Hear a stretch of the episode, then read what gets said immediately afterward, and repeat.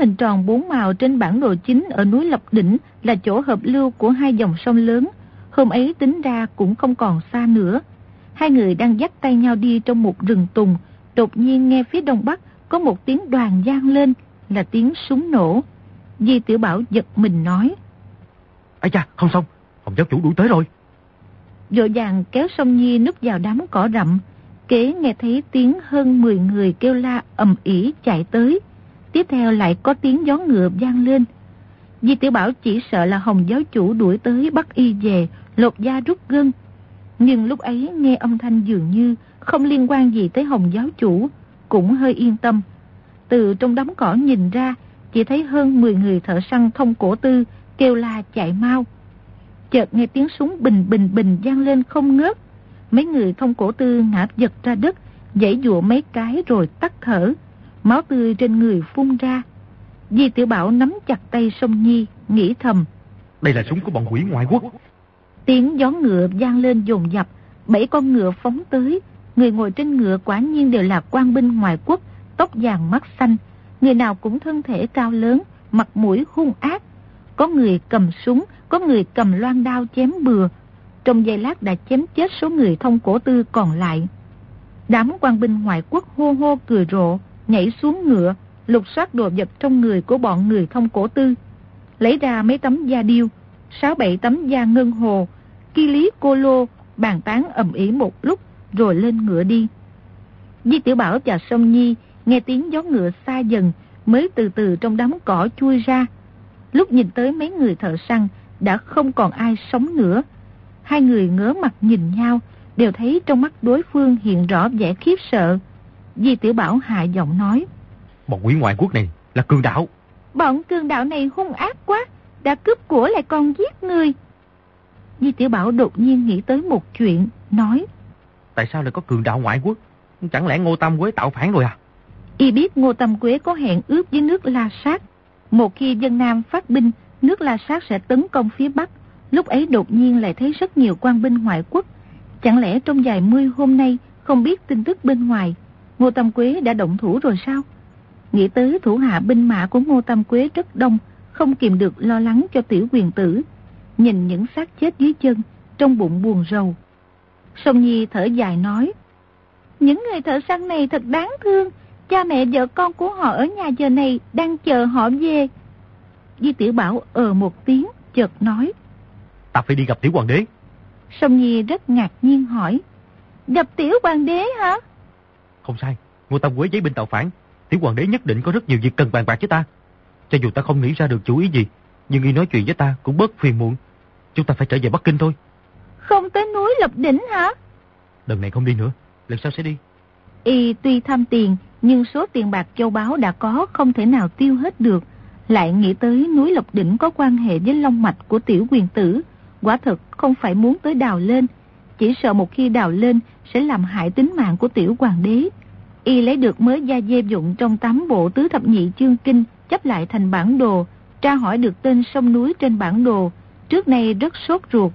Nhưng khi tới núi Lộc Đỉnh, đột nhiên lại thấy sợ hãi, chỉ mong tìm được cớ gì đó để tránh càng xa càng tốt. Nếu nói tất cả đều là vì nghĩa khí đối với Khang Hy thì cũng chưa chắc. Chỉ là việc đào kho tàng ở núi Lộc Đỉnh quả thật quá lớn. Bên cạnh chỉ có sông Nhi. Việc tới bước này không khỏi sợ sệt. Chứ nếu dắt theo vài ngàn quan binh kiêu kỵ doanh thì biết đâu đã quát lớn. Tiến thẳng tới núi Lộc Đỉnh rồi.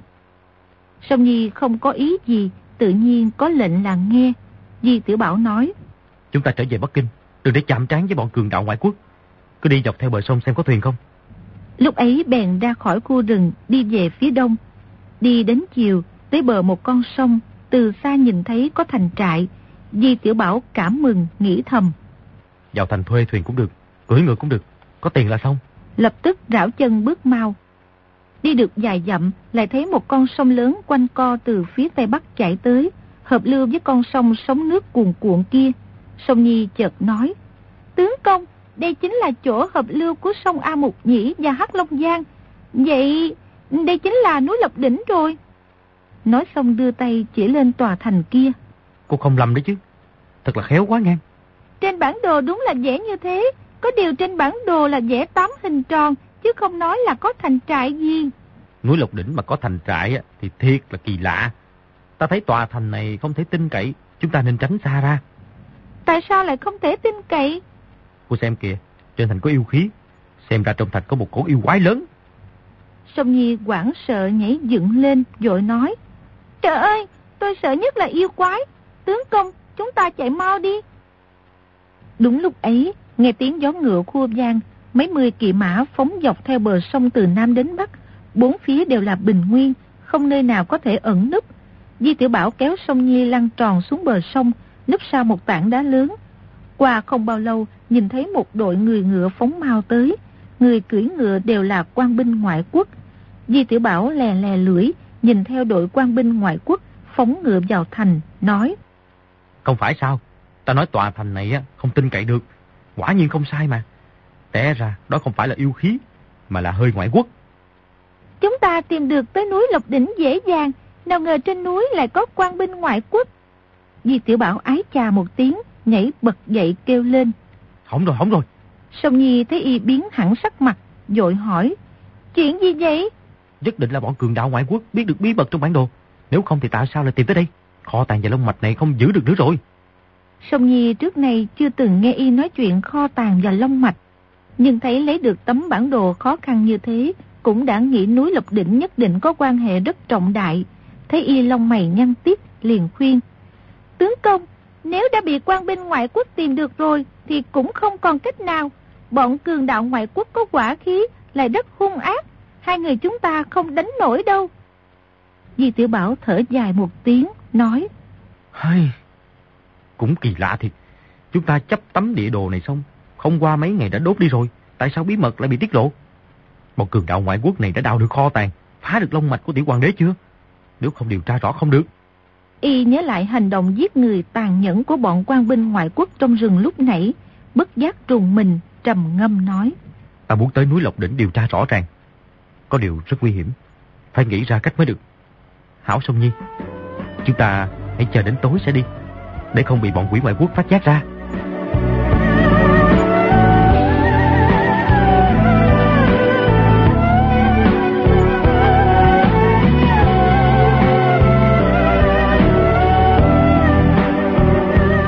Hai người ăn một ít thịt hươu khô rồi nằm xuống bờ sông nghỉ ngơi. Chờ đến canh hai, đón rén đi về phía thành. Bốn bề yên ắng không một tiếng động. Đêm ấy ánh trăng rất sáng, nhìn thấy tòa thành này làm bằng gỗ to và đá lớn, chu vi quả không nhỏ. Việc xây dựng quyết không phải là một ngày một buổi. Di Tiểu Bảo nghĩ thầm. Tòa thành này đã dựng ở đây lâu rồi, hoàn toàn không có ai xem trộm được bản đồ của mình, rồi nói cho người lá sát biết mới tới đây xây thành. Nhìn thấy bóng mình và sông Nhi in dưới đất, không kìm được hồi hộp, nghĩ thầm. Nếu trên tường thành có quân la sát canh gác, bắn cho giải phát, thì Di Tiểu Bảo sẽ biến thành Di Tử Bảo rồi. Lập tức kéo sông Nhi lại, nằm mọp xuống nghe ngóng động tĩnh. Chỉ thấy trên đầu góc thành phía nam có một gian phòng gỗ nhỏ. Trong cửa sổ có ánh đèn hắt ra. Xem ra là chỗ quân canh đang ở. Di Tiểu Bảo nói khẽ vào tai sông Nhi. Chúng ta qua đó xem. Hai người từ từ bò tới gian phòng gỗ. Vừa tới ngoài cửa sổ, chợt nghe trong phòng gian lên mấy tiếng cười của phụ nữ. Giọng cười vô cùng thoải mái. Di Tiểu Bảo và Sông Nhi nhìn nhau một cái, đều thấy kỳ quái. Tại sao lại có phụ nữ? Di Tiểu Bảo đưa mắt nhìn vào khe cửa sổ. Xứ ấy trời lạnh gió lớn, nghe cửa sổ rất khích. Không nhìn thấy gì, trong phòng lại không ngừng gian lên tiếng người.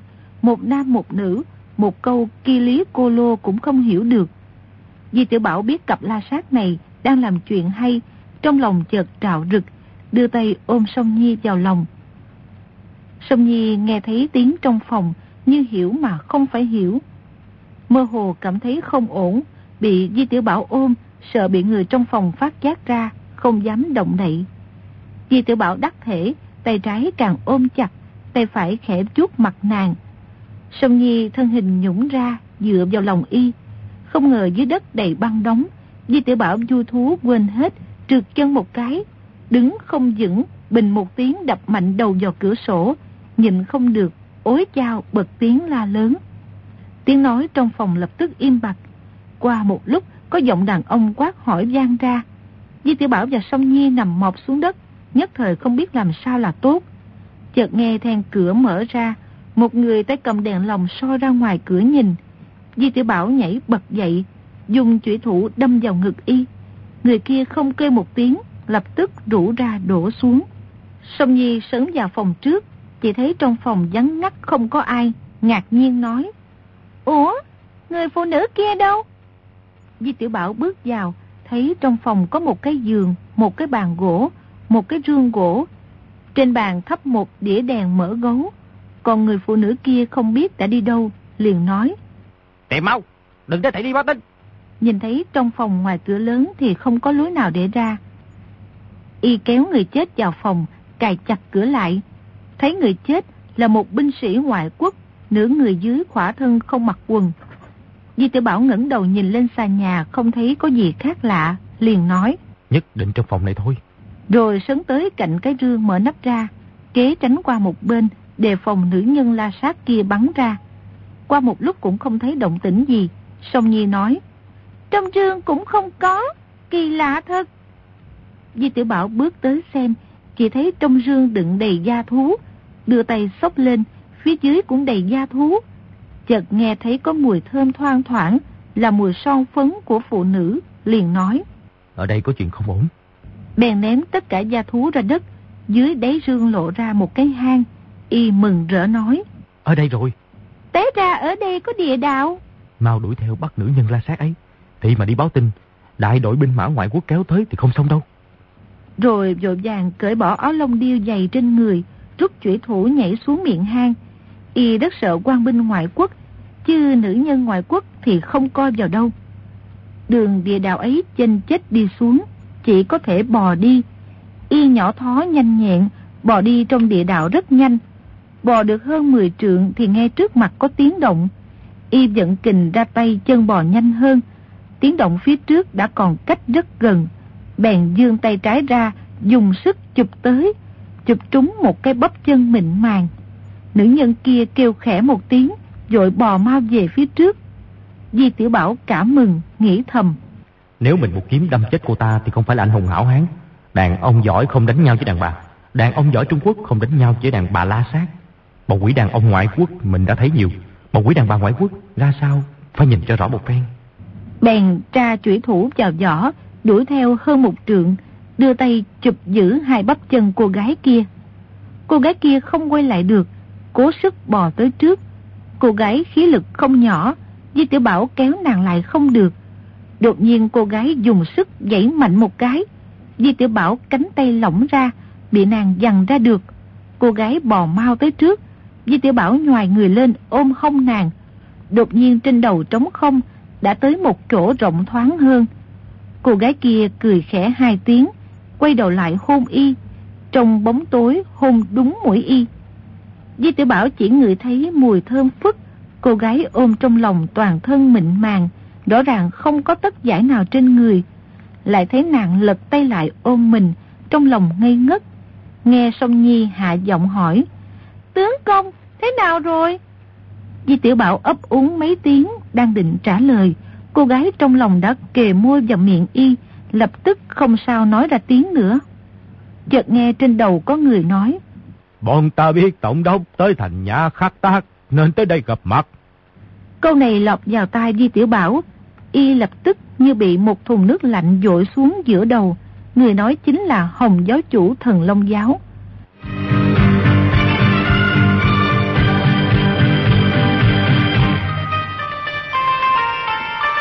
Tại sao Hồng giáo chủ lại ở trên kia? Cô gái la sát mình ôm trong lòng, tại sao lại phong tao cuồng nhiệt như vậy? Bình sinh y đã gặp không ít chuyện lạ, nhưng việc tao ngộ ở đây đêm nay thì trước nay chưa từng có, không sao ngờ được.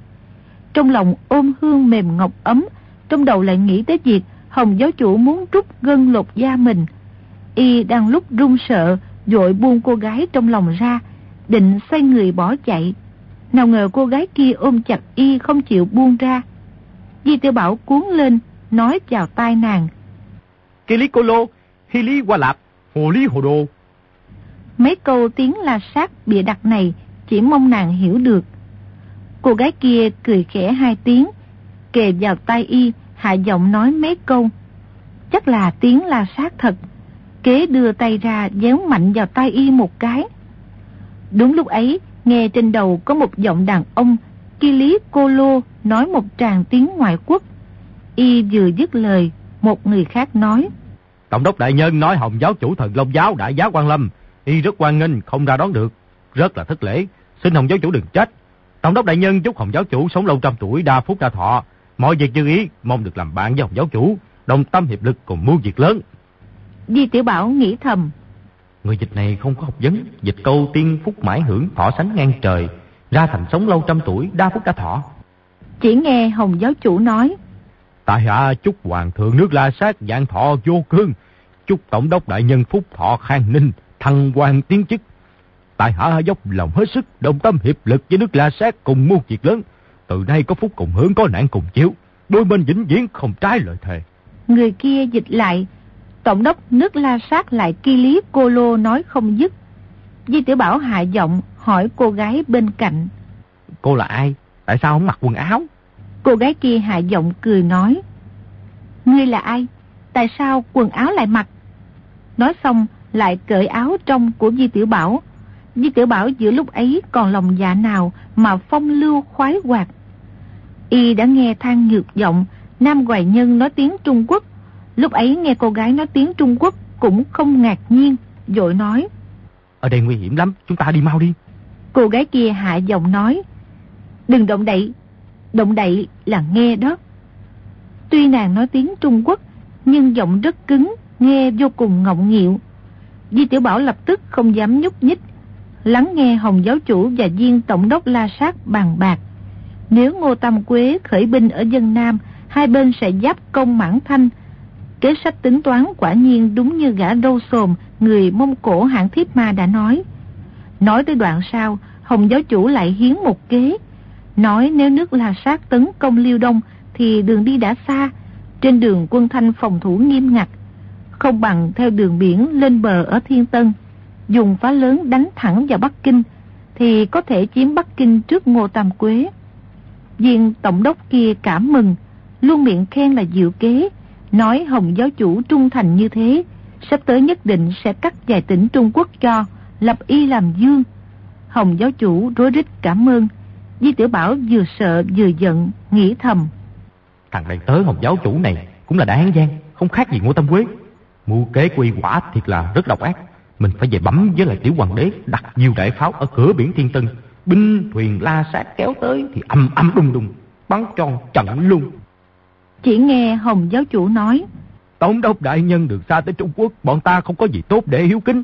Ở đây là 100 viên ngọc đông châu lớn, 100 tấm giả điêu, 100 cây nhân sâm tặng cho tổng đốc đại nhân. Ngoài ra sẽ có cống phẩm dân lên hoàng thượng Đức La Sát. Di Tiểu Bảo nghe tới đó, nghĩ thầm. Hồng giáo chủ đã chuẩn bị rất nhiều lễ vật.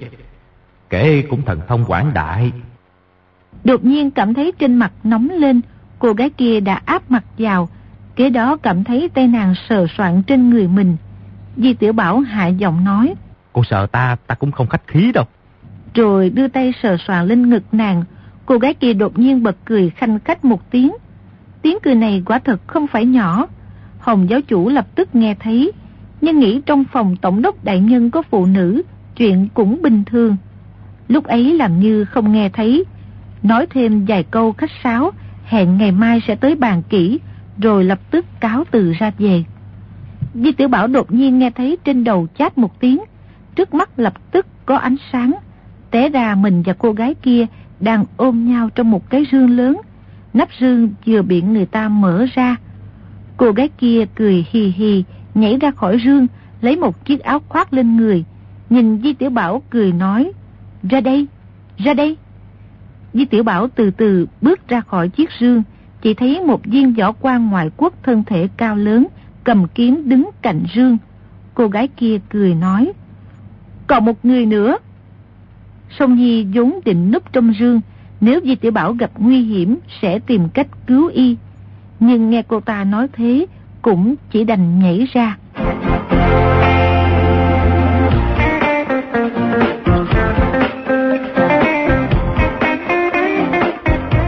Tiểu Bảo thấy cô gái kia tóc ống ánh như hoàng kim, buông xuống tới vai. Hai con ngươi xanh biếc lúng liếng chuyển động, da trắng như tuyết, dung mạo rất mỹ lệ. Chỉ là sống mũi quá cao, thân hình cũng cao hơn y nửa cái đầu. Di Tiểu Bảo trước nay chưa từng gặp phụ nữ ngoại quốc, không nhận ra được nàng bao nhiêu tuổi, nhưng đoán chắc cũng chỉ khoảng 20 trở lại. Nàng cười hề hề, nhìn Di Tiểu Bảo nói, Ngươi, trẻ con, sờ ta, xấu lắm. Viên tổng đốc xa sầm mặt, kia lý cô lô nói một hồi, cô gái kia cũng kia lý cô lô một lúc. Viên tổng đốc dáng vẻ cung kính, khom người mấy cái. Cô gái kia lại lên tiếng, kế chỉ Di Tiểu Bảo. Viên tổng đốc mở cửa phòng, lại gọi người Trung Quốc phiên dịch vào. Hai người không ngừng nói chuyện. Di Tiểu Bảo thấy trong phòng bày không ít gia thú, trên giường đặt mấy cái quần áo phụ nữ ánh vàng lấp lánh. Nhìn thấy cô gái kia để hở nửa bộ ngực trắng như sữa, hai bắp chân da thịt mịn màng, nghĩ thầm. Mới rồi ôm cô gái này trong lòng, chỉ mới sờ soạn qua quýt vài cái có ăn thua gì đâu. Rút được một phu bài tốt, lại quên không ăn. Đúng là mình bị hồng giáo chủ làm sợ mất vía. Chợt, người phiên dịch nói. Công chúa và tổng đốc hỏi ngươi, ngươi là ai? À, cô, cô ta là công chúa hả? Đây là ngự tỷ của hoàng đế nước La Sát, công chúa điện hạ Tô Phi Á. Vị này là tổng đốc cao Lý Tân các hạ. Mau quỳ xuống làm lễ đi. Di Tiểu Bảo nghĩ thầm. Công chúa điện hạ sao lại bừa bãi vậy ta? Nhưng lập tức nghĩ tới những chuyện bừa bãi của công chúa Kiến Ninh ngự muội của Khang Hy, quả thực không kém gì vì công chúa La Sát này. Phàm là ngự tỷ ngự muội của hoàng đế, nhất định là xinh đẹp mà bừa bãi. Vậy thì công chúa này ắt là hàng thật. Lúc ấy cười hề hề thỉnh an nói. À, công chúa Điện Hạ, chào cô. Cô thiệt xinh đẹp, giống như tiên nữ trên trời xuống trần á. Ở Trung Quốc bọn ta trước nay chưa có mỹ nữ nào xinh đẹp như cô hết á. Tô Phi Á biết nói một số câu tiếng Trung Quốc thật đơn giản. Nghe lời lẽ của Di Tiểu Bảo, biết là khen mình xinh đẹp. Lập tức trong lòng mừng rơn, nói. Trẻ con, giỏi lắm, có thưởng rồi bước tới cạnh bàn, kéo học bàn ra, lấy ra vài đồng tiền vàng, đặt vào tay Di Tiểu Bảo. Di Tiểu Bảo nói đa tạ, rồi đưa tay nhận lấy.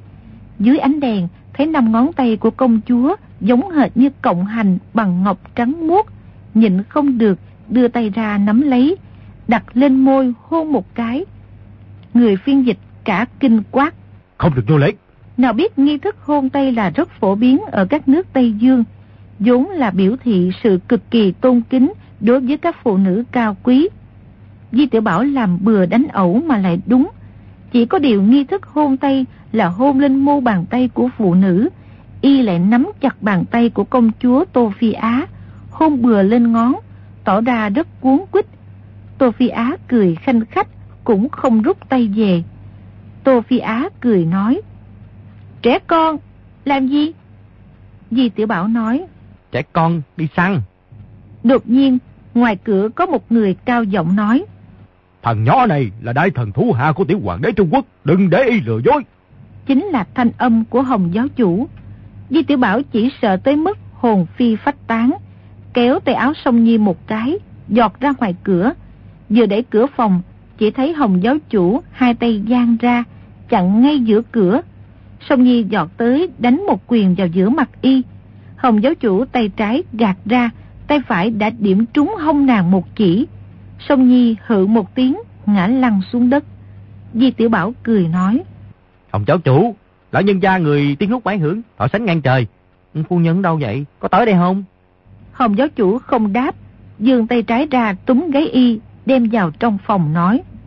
Bấm công chúa điện hạ, tổng đốc đại nhân. Người này tên Di Tiểu Bảo là đại thần thân tín nhất của hoàng đế Trung Quốc là phó tổng quản ngữ tiền thị vệ, đồ thống thân binh, khâm sai đại thần của hoàng đế, được phong là tử tước nhất đẳng. Người phiên dịch dịch mấy câu ấy ra. Công chúa Tô Phi Á và tổng đốc trên mặt đều lộ vẻ không tin.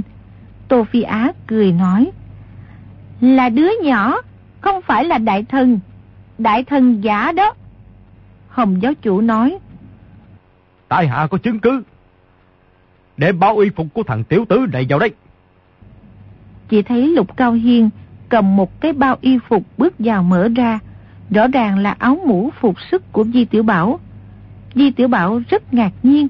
Ủa tại sao y phục đều rơi vào tay y? Hồng giáo chủ thiệt thần thông quảng đại nghe. Hồng giáo chủ bảo Lục Cao Hiên. Đưa y mặc đi. Lục Cao Hiên dạ một tiếng, mở y phục ra, đưa cho Di Tiểu Bảo mặc vào. Số quần áo này và cả tấm hoàng mã quải đều bị gai góc trong rừng cào rách. Nhưng mặc lên người thì rõ ràng 10 phần vừa dặn, đội mũ cài qua điêu lên sông, quả nhiên là một vị quan lớn trong triều. Số quần áo này nếu không phải của Di Tiểu Bảo thì trên đời thật rất ít có bộ quần áo đại quan nào nhỏ như vậy. Di Tiểu Bảo cười nói. Ông giáo chủ bản lĩnh của ngươi thiệt rất không nhỏ. Những quần áo của ta dứt bỏ trên đường dọc đường ngươi lại nhặt được hết. Lục soát trong người y, xem có cái gì. Thôi thôi thôi không có cần lục soát, để ta lấy ra là được. Rồi lấy trong bọc ra một tập ngân phiếu, số ngạch rất lớn. Viên tổng đốc ở Liêu Đông đã lâu biết được ngân phiếu, tiện tay lật ra chài tấm, vô cùng kinh ngạc, nhìn công chúa Kilikolo dường như là nói, thằng nhỏ này quả nhiên rất có lai lịch, trong người mang rất nhiều tiền bạc. Hồng giáo chủ nói, thằng tiểu quỷ này rất xảo hoạt, lục soát người y. Lục Cao Hiên lấy hết đồ vật trong người Di Tiểu Bảo ra, trong đó có một tờ mật dụ do Khang Hy đích thân viết, ra lệnh.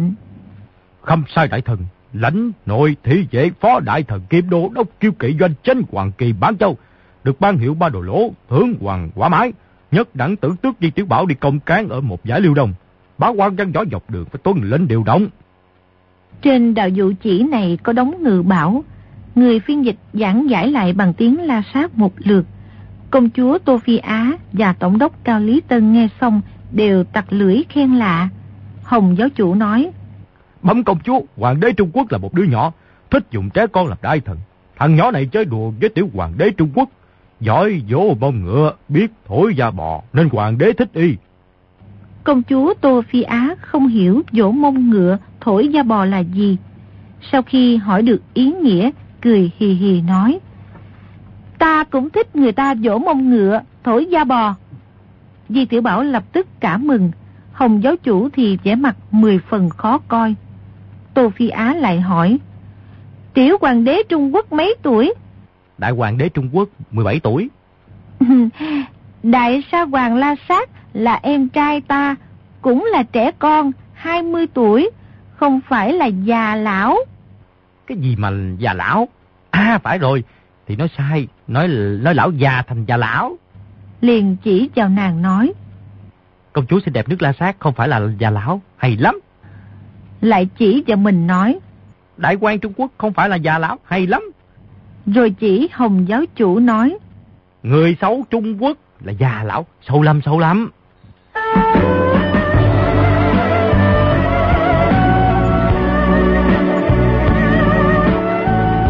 Công chúa Tô Phi Á ôm bụng bò ra cười.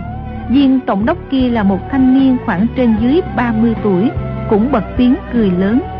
Hồng giáo chủ sắc mặt xám xanh, chỉ hận không được dung trưởng đập chết tươi Di Tiểu Bảo. Tô Phi Á hỏi, Đại quan trẻ con Trung Quốc, tới đây làm gì? Hoàng đế Trung Quốc nghe nói đại nhân nước La Sát tới Liêu Đông, sai ta tới gặp. Hoàng thượng cũng biết hoàng đế nước La Sát không phải là già lão, biết công chúa La Sát là tiên nữ xuống trần, hai tiểu nhân đưa lễ vật tới tặng, biểu công chúa và tổng đốc đại nhân 200 viên ngọc đông châu lớn, 200 cân nhân sâm. Không ngờ trên đường gặp phải tên đạo tặc này đánh cướp hết lễ vật. Di Tiểu Bảo chưa nói xong, Hồng giáo chủ đã tức giận không nhịn được nữa, giơ trưởng phải lên đập xuống đỉnh đầu Di Tiểu Bảo. Lúc nãy Di Tiểu Bảo trong rương đã nghe Hồng giáo chủ tặng cho viên tổng đốc không ít lễ vật quý báu, lúc ấy bèn nhân lên gấp đôi, nói là hoàng đế tặng. Y lúc miệng đang nói đã ngưng thần, để ý Hồng giáo chủ. Vừa thấy Y dơ trưởng lên, lập tức sử dụng khinh công thần hành bách biến mà cửu nạn dạy cho. Lách ra sau lưng công chúa Tô Phi Á. Chỉ nghe chát một tiếng gian rền. Một cái ghế gỗ đã bị trưởng lực của Hồng giáo chủ đánh lật xuống. Cao Lý Tân giật nảy mình, rút đoạn thương ra chĩa vào Hồng giáo chủ, quát y không được loạn động. Mới rồi Di Tiểu Bảo nói quá dài, công chúa nghe không hiểu, liền sai dịch lại. Nghe xong nhìn Hồng giáo chủ cười nói. Lễ vật của ngươi là cướp được của y, tự mình lấy một nửa, không tốt. Hồng giáo chủ rồi nói. Không phải, thằng tiểu tử này rất giỏi bị đặt, công chúa càng gian lần đừng tin đi. Y thấy tổng đốc la sát chĩa đoạn thương vào mình, tuy quả khí Tây Dương lợi hại, nhưng với võ công của y thì cũng không sợ gì. Chỉ là lúc đang mưu đồ đại sự, phải nhờ nước la sát hùng mạnh giúp đỡ. Không thể vì sự tức giận nhất thời mà đắc tội với viên tổng đốc. Lập tức từ từ lui ra cửa, không hề phản kháng. Cao Lý Tần thu đoạn thương lại, nói mấy câu. Người phiên dịch nói. Tổng đốc đại nhân xin học giáo chủ không cần tức giận. Y biết là thằng nhỏ này bị đặt. Công chúa Tô Phi Á bí mật tới đây. Hoàng đế Trung Quốc không thể biết được. Hoàng đế Trung Quốc cũng quyết không đưa lễ vật tới tặng cho tổng đốc La Sát. Hồng giáo chủ lập tức nộ khí tiêu tan, mỉm cười nói. tổng đốc đại nhân anh Minh, nhìn việc sáng suốt, quả nhiên không bị thằng tiểu tử kia đánh lượt. Cao Lý Tân hỏi về lai lịch của Di Tiểu Bảo. Hồng giáo chủ kể chuyện y giết chết đại thần Ngao Bái ra sao, khoác lác nịnh bợ, làm nhiều điều ác mà được Khang Hy sủng ái ra sao, thêm mắm dặm muối. Sau cùng nói. Thằng tiểu tử này là tay phải, tay trái của tiểu hoàng đế. Chúng ta giết y, tiểu hoàng đế nhất định sẽ rất buồn bã. Chúng ta giấy quân làm việc, cơ hội thành công nhất định tăng lên rất nhiều. Y nói tới đâu, người phiên dịch dịch ra tiếng la sát tới đó. Công chúa Tô Phi Á cười hì hì nhìn Di Tiểu Bảo, cảm thấy rất thú vị. Tự hồ Hồng giáo chủ càng nói Di Tiểu Bảo xấu xa tội lỗi, thì nàng càng thích y. Cao Lý Tân trầm ngâm một lúc rồi hỏi. Hoàng đế Trung Quốc rất thích thằng nhỏ này à? Không sai, nếu không thì y còn nhỏ tuổi như vậy làm sao làm tới được quan được. Không thể giết thằng nhỏ này được. Cứ gửi thư cho Hoàng đế Trung Quốc bảo y mang thật nhiều vàng bạc châu báu tới đổi lấy y. Tô Phi Á cảm mừng, hôn khẽ lên má Cao Lý Tân một cái, nói mấy câu. Người phiên dịch không dịch lại mấy câu này, nhưng ý tứ chắc là khen y thông minh. Di Tiểu Bảo trong lòng mừng thầm. Chỉ cần không giết mình là được. Còn muốn tiểu hoàng đế mang nhiều vàng bạc tới cho báo chủ thì quá dễ rồi. Hồng giáo chủ vẻ mặt không vui, nhưng cũng không biết làm sao. Di Tiểu Bảo chia tập ngân phiếu làm ba phần, một phần tặng công chúa Tô Phi Á, một phần tặng tổng đốc Cao Lý Tân, rút trong phần thứ ba ra hai tấm một trăm lượng tặng người phiên dịch, còn lại thì bỏ vào bọc. Tô Phi Á, Cao Lý Tân và người phiên dịch đều rất vui vẻ. Tô Phi Á bảo người phiên dịch đếm dùm xem tất cả có bao nhiêu, bảo y tìm cách sai người vào cửa quan đổi bạc. Đếm xong thấy có hơn 10 vạn lượng bạc, bỗng không nhớ được một món hoạnh tài, bất giác trong lòng mừng rơn, ôm Di Tiểu Bảo liên tiếp hôn vào hai má y, nói Dự bạc rồi, thả thằng nhỏ này về đi. Di Tiểu Bảo nghĩ thầm, lúc này mà họ thả ra thì mình không bị Hồng giáo chủ rút gân lột da không xong, dội nói Công chúa xinh đẹp thế này ta chưa từng gặp qua, muốn nhìn ngắm thêm vài hôm. Tô Phi Á cười khanh khách nói Bọn ta sáng mai về Mạc Tư Khoa rồi. Di Tiểu Bảo nào biết Mạc Tư Khoa ở đâu, nói Công chúa xinh đẹp đi Mạc Tư Khoa, đại quan trẻ con cũng đi Mạc Tư Khoa. Công chúa xinh đẹp lên mặt trăng trên trời, đại quan trẻ con cũng lên mặt trăng trên trời. Tô Phi Á thấy y nói năng lanh lợi, khiến người ta vui thích, gật đầu nói. Được, ta dắt ngươi đi Mạc Tư Khoa. Cao Lý Tân hơi cao mày, đã định ngăn cản, nhưng lập tức gật đầu mỉm cười nói. Tốt lắm, bộ ta dắt ngươi đi Mạc Tư Khoa. Rồi nhìn Hồng giáo chủ xua xua tay. Hồng giáo chủ chỉ còn cách cáo từ, lúc ra cửa còn trừng mắt giận dữ nhìn Di Tiểu Bảo. Di Tiểu Bảo lè lè lưỡi, làm ra vẻ mặt nhát ma với y, nói. Hồng giáo chủ, tiên phúc mãi hưởng, thọ sánh ngang trời. Hồng giáo chủ tức giận cực điểm, dắt bọn lục cao hiên đi.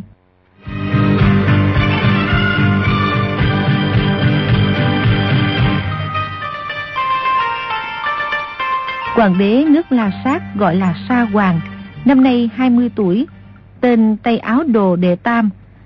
Tô Phi Á là chị y. Vị Tây Áo Đồ Đệ Tam này bị tàn tật, hành động bất tiện, việc quân quốc đại sự thường là xử lý quyết định trên giường. Phong tục nước La Sát khác hẳn với Trung Hoa lễ nghĩa chi bang Giữa nam nữ trước nay rất tùy tiện. Tô Phi Á tính tình phóng túng, lại xinh đẹp. Nhiều dân công tướng quân trong triều là người tình của nàng. Tổng đốc Cao Lý Tân, anh Tuấn Phong Lưu, công chúa rất thích. Y dân lệnh tới phương Đông xây hai thành Nhã Khắc Tác và Ni Bố Sở, dòng ngó đất Mông Cổ, Liêu Đông của Trung Quốc. Chỗ thành Nhã Khắc Tác chính là nơi chôn giấu kho báu của bác kỳ Mãn Châu. Đó là chỗ sung yếu, nơi hai dòng sông lớn hợp lưu. Người Mãn Châu và người La Sát tuy không hẹn mà cùng chọn. Công chúa tính hiếu động ham vui, nghe nói phương Đông bí ẩn kỳ lạ, lại thêm nhớ nhung người tình, từ Mạc Tư Khoa muôn dặm xa xôi tìm tới. Tô Phi Á tuy thích Cao Lý Tân, nhưng nằm mơ cũng không nghĩ tới chuyện kiên trinh, chuyên nhất gì gì. Hôm ấy phát giác ra trong phòng ngủ của Cao Lý Tân có một đường địa đạo, nảy dạ hiếu kỳ bèn xuống xem xét. Đường địa đạo ấy thông ra ngoài thành Nhã Khắc Bác, nối liền với gò đồi, vốn là tổng đốc sợ trong thành có biến, dùng đó để chuẩn bị chạy trốn lúc cần. Tô Phi Á gặp tên lính canh kia, buông lời khiêu gợi, tằng tiểu với y. Lúc nàng nghe Di Tiểu Bảo muốn tới mặt tư khoa, cảm thấy thích thú, bèn mang y và song nhi cùng đi. Tô Phi Á có một đội hộ vệ quân ca tác khách, 200 người, lúc thì cởi ngựa, lúc ngồi xe trượt tuyết. Hàng ngày đi về phía Tây trên đồng tuyết mênh mông. cứ thế đi hơn 20 ngày đã cách thành nhã khắc tác rất xa. Hồng giáo chủ đã không sao đuổi được nữa. Di tiểu Bảo vừa hỏi biết còn đi hơn 4 tháng nữa mới tới mặt tư khoa. Bất giác trong lòng cả sợ nói. Thế thì không phải tới tận chân trời sao? Đi hơn 4 tháng nữa thì trẻ con Trung Quốc biến thành già lão ngoại quốc mất. Tô Phi Á nói. Vậy ngươi muốn về Bắc Kinh hả? Ngươi chán nhìn ta rồi phải không? Dù có nhìn công chúa xinh đẹp một ngàn năm một dạng năm cũng không thấy chán. Có điều đi xa thì ta sợ. Trong hơn 20 hôm ấy, Tô Phi Á trò chuyện giải sầu với y, học thêm khá nhiều tiếng Trung Quốc. Di Tiểu Bảo thông minh lanh lợi, cũng học được không ít tiếng la sát.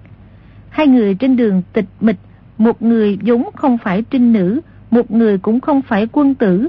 Một người đã không chịu giữ mình như ngọc, người kia cũng không chịu ngồi yên không làm bậy, tự nhiên không khỏi kết thành nhân duyên qua đường. Lúc ấy Tô Phi Á nghe nói y muốn về Bắc Kinh, bất giác hơi có ý quyến luyến, không nỡ rời ra, nói Ta không cho ngươi đi. Ngươi đưa ta tới Mạc Tư Khoa, làm bạn với ta một năm, sau đó sẽ để ngươi về. Di Tiểu Bảo ngấm ngầm kêu khổ. Trong bấy nhiêu ngày ở chung, đã biết công chúa tính tình cương nghị. Nếu không nghe lời nàng, nhất định đòi đi, thì có quá nữa là nàng sẽ sai quân ca tác khắc giết mình. Lúc ấy vẻ mặt tươi cười, luôn miệng nói mười phần vui vẻ. Đến tối hôm ấy, y lén bàn bạc với Song Nhi, xem có cơ hội thoát thân không. Song Nhi nói, Tướng công muốn làm gì, tôi cũng cứ làm theo người sai bảo là được. Di tiểu Bảo nhìn ra đồng tuyết mênh mông, thở dài một tiếng lắc lắc đầu, biết nếu hai người trốn chạy mà không mang đủ lương thực, thì cho dù Tô Phi Á không sai người đuổi theo, thì giữa đồng tuyết này cũng không chết rét chết đói không xong.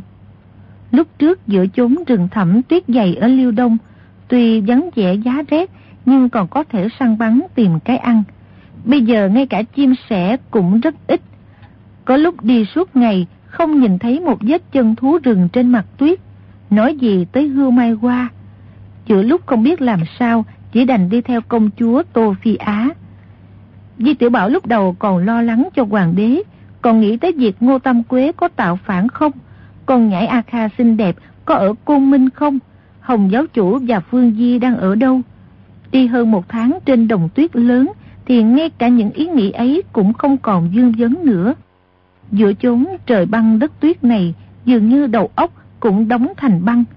May là y tính tình thoải mái, vô tư vô lự, có lúc ăn nói bậy bạ bằng tiếng la sát với công chúa Tô Phi Á, có lúc bịa đặt khoác lác kể chuyện cho sông Nhi, nên cũng không tịch mịch lắm.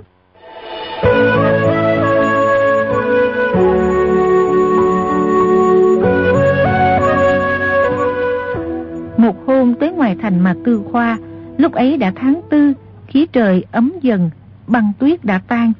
Chỉ thấy tòa thành mặt tư khoa này, tường thành tuy dày nặng kiên cố, nhưng xây dựng mười phần thô dụng. Xa xa chỉ thấy nhà cửa trong thành cũng chỉ dơ bẩn dụng về. Đừng nói không thể sánh với những thành thị lớn như Bắc Kinh, Dương Châu, mà so với những thành thị nhỏ ở Trung Thổ cũng không bằng. Chỉ có vài ngôi giáo đường, nóc tròn chóp nhọn là còn to lớn. Di Tiểu Bảo vừa nhìn thấy, lập tức coi thường nước la sát. Mạc Tư Khoa có ra gì đâu, đem tới Trung Quốc bọn ta thì chỗ này chỉ để chăn bò nuôi heo. Vậy mà công chúa dọc đường cứ khoe khoang Mạc Tư Khoa phùng quá. Lúc còn cách Mạc thư Khoa vài mươi dặm, đội hộ vệ của công chúa phi ngựa vào thành báo tin. Chỉ nghe tiếng tù già vang lên, một đội quân quả thương trong thành phóng ngựa ra. Người La sắc tính thích xâm chiếm, vì vậy đất nước rộng lớn, từ đông qua tây cách nhau tới vài ngàn dặm. Chủng tộc phức tạp, quân đội tinh nhuệ trong nước thì một là kỵ binh ca tác khắc, đông chinh tây chiến, đánh thành cướp đất, đàn áp nhân dân các tộc người khác. Một là quả thương doanh, quả khí rất lợi hại, là thân binh của sa hoàng, bảo vệ kinh sư. Quân quả thương phi ngựa tới gần, Tô Phi Á giật nảy mình, chỉ thấy trên đầu quan binh, người nào cũng có cắm một chiếc lông đen. Trên quả thương cột một mảnh vải đen, đó là dấu hiệu trong nước có đại tang. Dội thúc ngựa lên trước, cao giọng hỏi. Xảy ra chuyện gì? Đội trưởng đội quả thương lật người nhảy xuống ngựa, bước lên không lưng nói. Bẩm công chúa, hoàng thượng đổi ơn chúa gọi về. Đã rời bỏ đất nước dân dân lên thiên đường rồi. Tô Phi Á trong lòng đau đớn, nước mắt trồng ròng hỏi. Chuyện ấy xảy ra lúc nào? Nếu công chúa về sớm 4 ngày thì có thể vĩnh biệt hoàng thượng. Tô Phi Á tuy đã biết em mình thân thể hư nhược, không thể sống lâu, nhưng chợt nghe tin dữ cũng không khỏi đau xót, nằm phục xuống yên ngựa khóc lớn. Di tiểu Bảo thấy công chúa đột nhiên khóc lớn, vừa hỏi người phiên dịch, biết là hoàng đế nước La Sát đã chết, trong lòng vui mừng.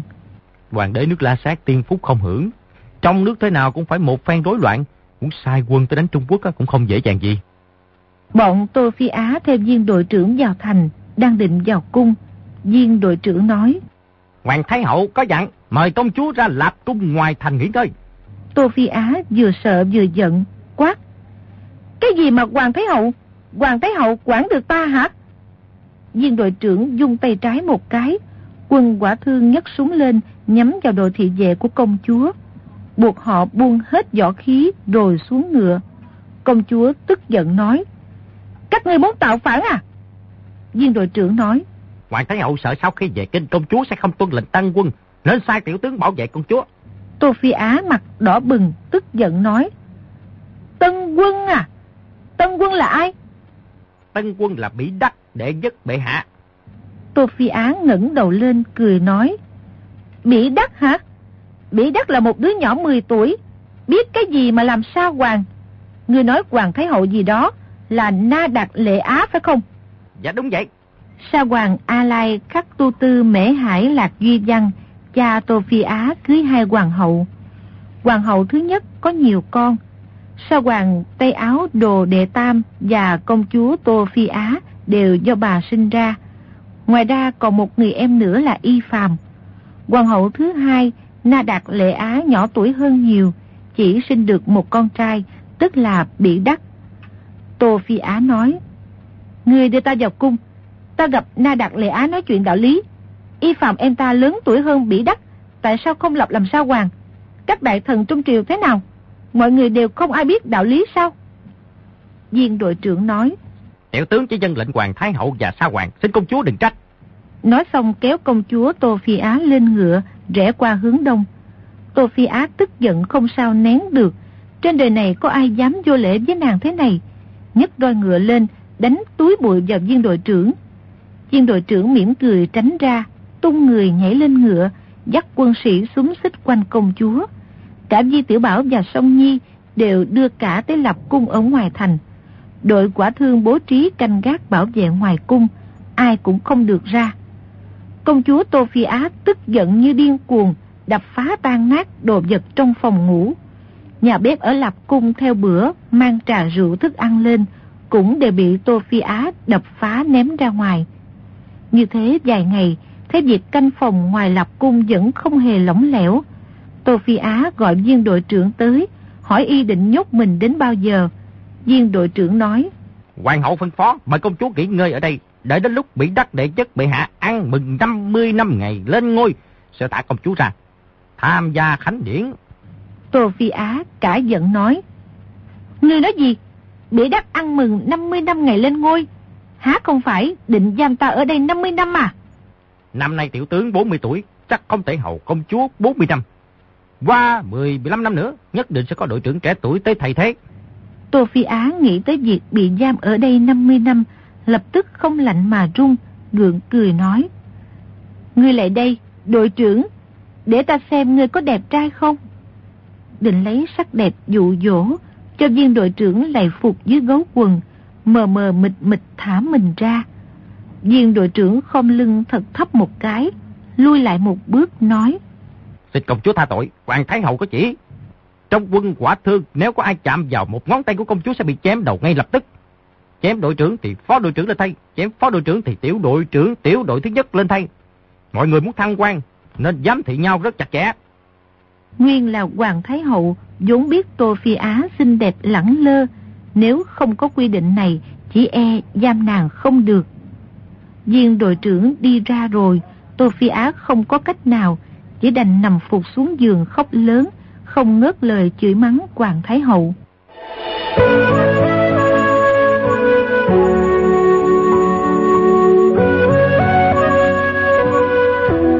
Di Tiểu Bảo ở trong lập cung nhàn rỗi nhiều ngày, thấy công chúa ngày nào cũng nổi giận. Quân quả thương canh giữ cũng mười phần thô bạo vô lễ, nghĩ thầm nơi ma quỷ quả nhiên có phong khí ma quỷ. Bàn bạc với sông Nhi mấy lần, rốt lại cảm thấy trốn ra khỏi lập cung thì có thể được. Nhưng muốn về Trung Quốc thì quả là trên cái khó chồng thêm cái khó. Nếu không có ai dẫn đường, nhất định sẽ lạc trên thảo nguyên mênh mông. Đừng nói phải cưỡi ngựa đi xe suốt 4 năm tháng mới về tới Bắc Kinh, mà có quá nữa là chỉ đi được 4 năm ngày đã không nhận ra được phương hướng không biết đông tây nam bắc gì nữa. Hai người không biết làm sao, Di Tiểu Bảo chỉ đành ăn nói bậy bạ, trêu chọc sông Nhi để tạm giải sầu. Hôm ấy đang nói chuyện đường tăng dẫn tôn ngộ không, sa hòa thượng trừ bắt giới qua Tây Thiên lấy kinh. Di Tiểu Bảo nói, Ta đánh cuộc với cô, đường tăng qua Tây Thiên nhất định không xa bằng Mạc Tư Khoa. Cho nên so với đường tăng thì ta còn lợi hại hơn nhiều. Nếu cô không tin thì đánh cuộc chỉ coi. Sông Nhi không có máu cờ bạc, nói Tướng công nói lợi hại hơn đường tăng thì là lợi hại hơn đường tăng. Tôi không đánh cuộc đâu, tôi cũng không lợi hại hơn trư bắt giới. Nói xong biểu môi cười một tiếng, chợt nghe bên phía phòng công chúa lại có một tràng tiếng ném đồ vật, đập giường, dẫm chân khóc lóc. Di tiểu Bảo thở dài một tiếng, nói à, Để ta đi khuyên, cứ la thấy khóc lóc hoài. Làm gì được? Rồi đi vào phòng công chúa nói. Công chúa, cô đừng có khóc.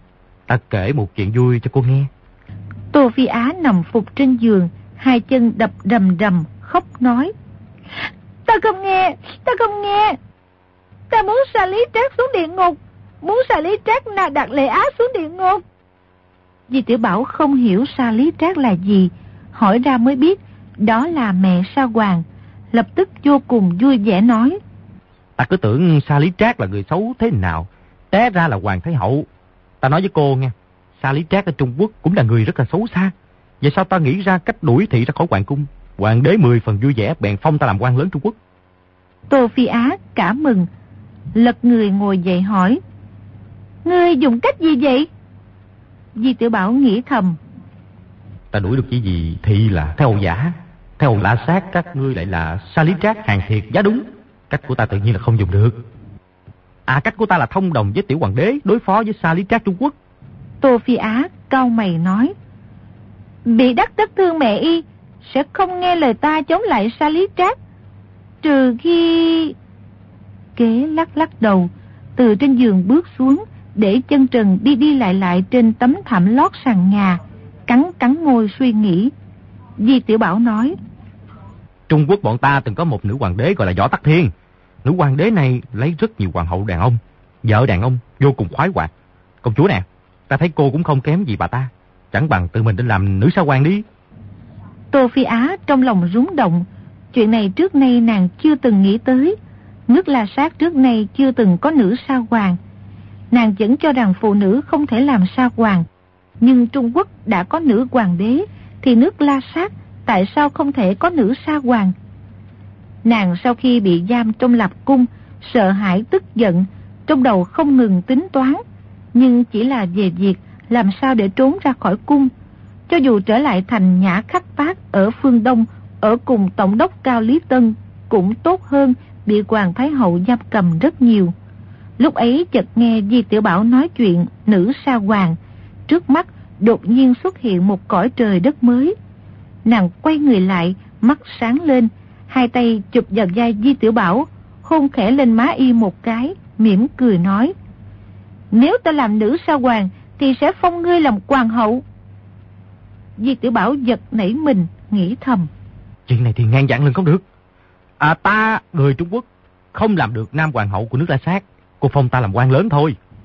Ngươi vừa làm hoàng hậu, vừa làm quan lớn. Di Tiểu Bảo nghĩ thầm. Trước mắt không biết có giữ được tính mạng không, mà còn lo cái chuyện khoái hoạt. Phong ta vừa làm hoàng hậu vừa làm quan lớn. Ngươi mau nghĩ cách cho ta, làm sao để ta làm nữ sa hoàng đi.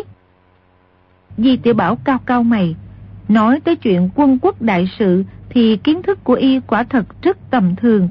Cố nhiên so với Khang Hy thì kém rất xa, cũng kém xa những người như Trần Cận Nam, Sách Ngạch Đồ, Ngô Tam Quế. Y nói, Công chúa, chuyện này rất khó. Ta nghĩ không được đâu. Ta sẽ lập tức về Bắc Kinh hỏi tiểu hoàng đế của bọn ta để y nghĩ cho chủ ý. Sau đó ta sẽ dắt nhiều người có bản lĩnh trở lại, bắt Sa Lý Trác, La Sát, bắt luôn cả tiểu Sa Hoàng bị đắc. Vậy thì đại công cáo thành. Y nói tới bốn chữ đại công cáo thành, nhịn không được, ôm công chúa Tô Phi Á, hôn nàng một cái.